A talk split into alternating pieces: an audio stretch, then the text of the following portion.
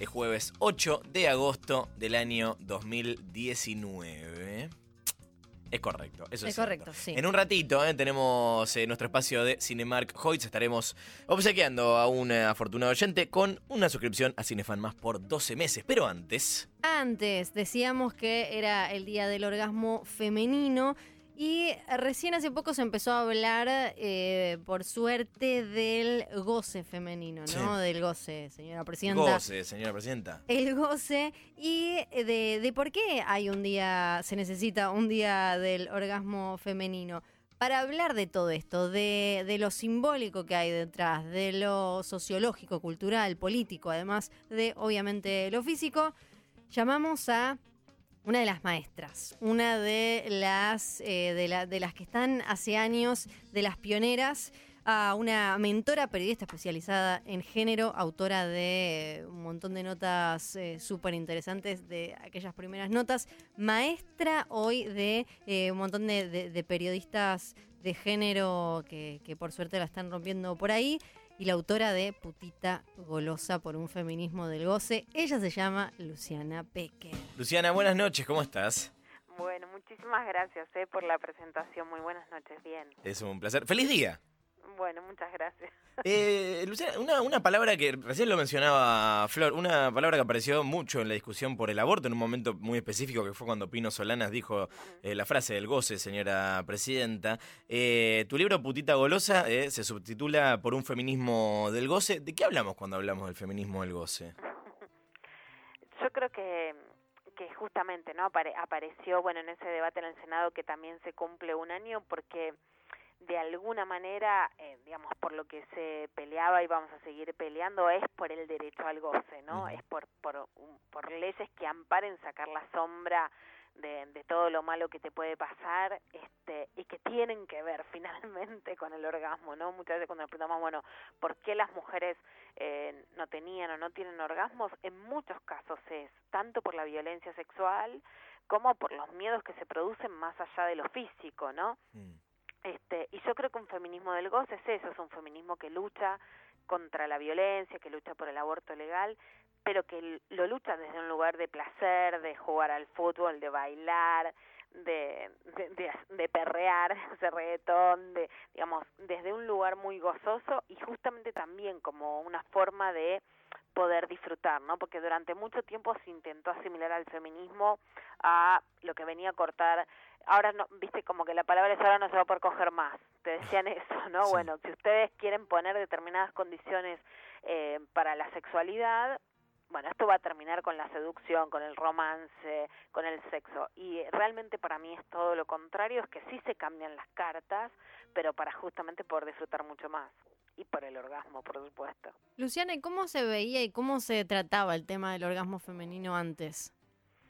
Mira, yo siento que, que hay dos etapas, digamos, no, no, es, no es que ahora inventemos el orgasmo, pero sí, eh, a ver, por un lado hay un- hay una etapa de represión absoluta, que son, es como una, como capas del rogel que, la segui- digamos, que seguimos conviviendo con todo eso, ¿no?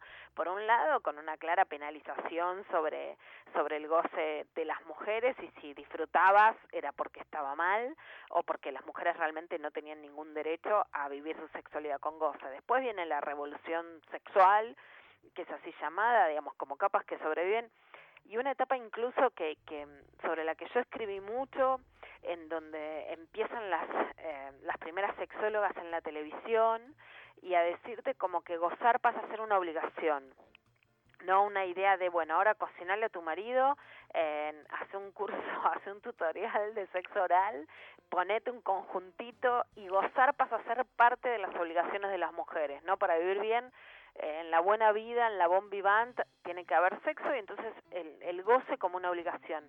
Yo creo que ahora es otra etapa en donde el goce aparece como derecho y como una búsqueda, digamos, no no como algo que se le da a los demás, ¿no? No tenés un orgasmo para que los varones se sientan potentes, sino realmente una búsqueda propia de las mujeres, desde la masturbación hasta ver quiénes le gustan, hasta negarse a hacer lo que no quieren, para llegar así poder entender un deseo absolutamente mucho más desde, desde la esencia de lo que cada cual quiera. Porque me, me da la sensación eh, que, de que antes no se hablaba tanto de cómo, cómo podía, cómo la mujer llegaba, llegaba a un orgasmo, ¿no? Recién estaba tuiteando que íbamos a hablar con vos y ponía y puse un GIF de un episodio de Friends que me parece como muy eh, mítico sobre el tema, donde las chicas le enseñan a Joey Triviani, un chabón que salía con un montón de minas, le enseñan cómo hacer que cómo hacer que una mujer tenga un orgasmo. Me, da la sensación de que antes se hablaba mucho de esto que, que decís vos, pero no de cómo hacer que una mujer tenga un orgasmo. No, por eso, absolutamente, porque creo que sí, eh, incluso esta idea, se hablaba mucho, incluso en una época, yo recuerdo hace en 10 años, en el 2009, escribí una contratapa de lo que en ese momento el diario Crítica, que se llamó El sexo es agua, cuando el Viagra surge como bueno como un gran negocio de las de la industria farmacéutica se empieza incluso a hablar todo el tiempo como de hacer el Viagra femenino ¿no? Y en esto justamente lo, lo que sí se, se hablaba mucho era como de las mujeres anorgásmicas, como sin orgasmo, frígidas, mm. o de los varones como la potencia de hacer, eh, de lograr que una mujer tenga un orgasmo, de la exigencia, sino del multiorgasmo. Eh, y y de eso sí se hablaba mucho, ¿no? Pero como si fuese una cosa medicinal. Vos fíjate que 10 años después, qué lejos estamos de pensar que por tomarte una pastilla una mujer va a poder acabar o disfrutar, ¿no? Estamos ah. en un plano completamente diferente al que nos quería como inculcar en la medicina como si fuese un chip, ¿no? Este, un chip sino que era todo lo contrario, que era, por un lado, cuando las mujeres desean otras cosas, tanto la autoestimulación como, bueno, como estar con otras mujeres o lo que sea, que cada cual haga lo que quiera. Y cuando se trata de, de una relación heterosexual, es que los varones puedan investigar, quedarse un rato más o hacer lo que las mujeres este, les guste y quieran, porque tampoco es que hay un manual este, o una norma donde todos los gustos son iguales, pero en donde al orgasmo se llega. Y eso sí tiene que ver con un empoderamiento justamente que es sí haber revertido la historia y poder mm, haber cambiado absolutamente la idea del deseo como una idea completamente vista desde lo masculino. Entonces también eh, de hecho, bueno, en su momento se hablaba del punto G, pero la verdad que el momento de mujeres supera la idea del punto G como, bueno, mira, un manual de tenés que tocar acá o allá como si fueran botoncitos, sino de poder pensar al deseo como, como un deseo femenino, que aunque parezca algo muy obvio, fue pensado siempre el deseo desde el punto de vista masculino. Entonces el deseo femenino que es el que te permite no solo llegar a un orgasmo, sino realmente tener una concepción de disfruto de lo que es lo que te gusta, de llegar a mucho más que un orgasmo, eh, sí es algo que ha cambiado en estos años como nunca antes. Hoy también es el aniversario del, del, voto negativo al aborto legal, seguro y gratuito en el Senado. Se habló mucho con la consigna de la clandestinidad no se festeja. Quiero saber cómo, cómo se vincula la lucha por el, por el goce que estamos hablando eh, con la lucha por el derecho al aborto. Yo por eso digo, creo que absolutamente, ¿no? Creo que realmente lo que se sanciona más allá, por, por supuesto, que hablamos, ¿no? De, de, de la necesidad de derechos humanos, de salir de la clandestinidad, de no tener miedo a morirse, pero yo creo que está, que, que realmente si hay algo por lo que por, por lo que los sectores conservadores siguen em, eh, retaseando y haciendo fracasar el derecho al aborto legal es porque le tienen un terrible miedo al goce, al goce femenino. Creo que realmente es eso lo que molesta. No, no, no, no creo que se pueda gozar de la misma manera con derechos o sin derechos porque digamos justamente no el sexo que es como apagar la cabeza un rato y que gane el cuerpo y vos podés hacerlo cuando realmente sentís que no te vas a morir que no te va a pasar nada que no que no hay ahí una sombra no hoy en, más allá de que existen muchas más pluralidades pero si vos tenés sexo si sos varón no te vas a morir y si sos mujer te podés morir. Esa diferencia sigue estando en el medio de la posibilidad de goce. Y yo creo que a la vez el goce es una cosa tan, tan vital, tan fundamental, tan esencial para la vida, que yo creo que es un enorme motor político y que es que realmente por eso le tienen tanto miedo el goce, ¿no? Y hay, y hay una disputa enorme de los varones eh, por adueñarse de ese goce, ¿no? Viste cuando hablas, por ejemplo, de la distribución de la riqueza y es no solo, digamos, querés tener dinero, sino querés tener dinero para muchas. Los ricos que quieren tener una concentración del dinero. Bueno, yo creo que con el goce pasa eso. determinados varones quieren tener este, poderosos, conservadores, etcétera, el goce para ellos solos, que les gusten las mujeres que ellos quieran y que respondan a sus intereses sin que además ellos tengan que hacer el esfuerzo de hacerlas gozar, ¿no? Porque eso Mm. ya les parece demasiado. Y un poco lo que pide el movimiento feminista es la democratización de ese goce, y es que el goce podamos tenerlo todas. Esa sería la brecha, la brecha orgásmica también de- que se empezó a mencionar ahora, además de la brecha salarial, otra brecha que, que distingue entre géneros sería esa.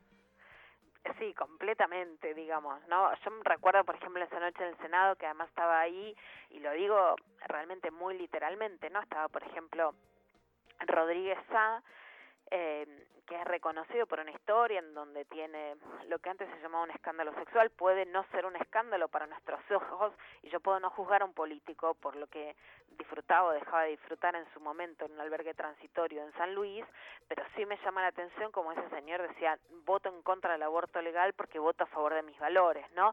Bueno, Sí. esos valores son los valores conservadores para mandar a la pena de muerte a las mujeres, pero Claro. muy libertarios para tener su propio disfrute sexual, ¿no? Entonces, él tenía derecho al goce y las mujeres no, y las mujeres venimos a pedir, a reclamar, a salir a la calle, a pelear desde nuestros cuerpos y desde también este feminismo del goce, digo, de- con el que se baila, se disfruta, eh, se tira onda a un a un pibe si te gusta, que eh, el goce forma parte de, de los derechos vitales, ¿no? Que no son posibles postergarlos para ninguna otra vida. Eh, pasó un año de, de esto, este, de alguna manera, del rechazo al, al goce en la Cámara de, Senadores. Eh, pensando en el futuro, en los próximos pasos, ¿no? ¿Cómo, cómo llega la, la lucha feminista eh, un año después? Mira, yo creo que sí eh, hay que hay que reconocer que fue una derrota. Los sectores conservadores hoy festejaban como la victoria de la derrota del aborto legal. Yo creo que es una derrota que no se haya podido aprobar en la Cámara de Senadores y que sí es cierto que los sectores conservadores se rearmaron políticamente de una manera muy fuerte y muy orgánica. Eh, que por lo tanto es muy peligrosa, ¿no es cierto? Yo creo que el movimiento feminista en la Argentina fue ese y seguirá siendo el movimiento más vital. Y creo también que acá hay una pulsión sexual, ¿no?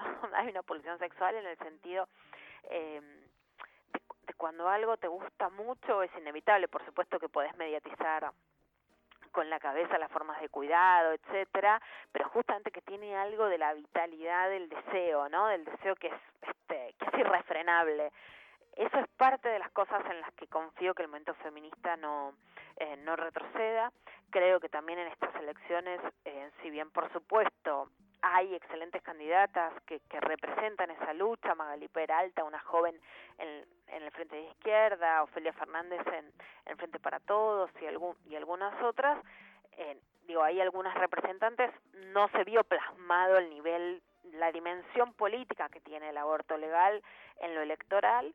Ese va a ser uno de los desafíos después y durante las elecciones de exigir que ese derecho como muchos otros bueno puedan ser cumplidos por los representantes y después también apelar a a una mayor unidad y a nuevas estrategias para que justamente estos sectores conservadores que además, y esto a mí me parece fundamental, que tienen un doble discurso, ¿no? Como lo que decíamos de Rodríguez Sá, como Amalia Granata, ¿no? O sea, para mí no es una casualidad que lleguen que lleguen o tengan o se les conozcan, digamos, ¿no? Libertades sexuales en sus propias vidas y la tacañería con la vida sexual de las demás, ¿no? Porque no son sectores que están dispuestos a tener una vida pacata en sus propias existencias, pero que sí quieren que el goce sea para ellos solos, ¿no? Y ahí hay un enorme problema. Creo sí que, que viene un desafío muy grande de tener nuevas estrategias para poder lograrlo. Luciana, eh, muchísimas gracias. Me gustaría cerrar, además de con toda la magia que tiraste recién súper clara, con un tweet que escribiste hace una hora. Más orgasmos, menos clavadas de visto. Es mantra, es remera, es bandera. Es bandera. Es bandera. Estamos Muchísimas, goce, así que a no, a no esconderse del goce, a buscarlo. muchísimas gracias por tu laburo de siempre y por esta llamada.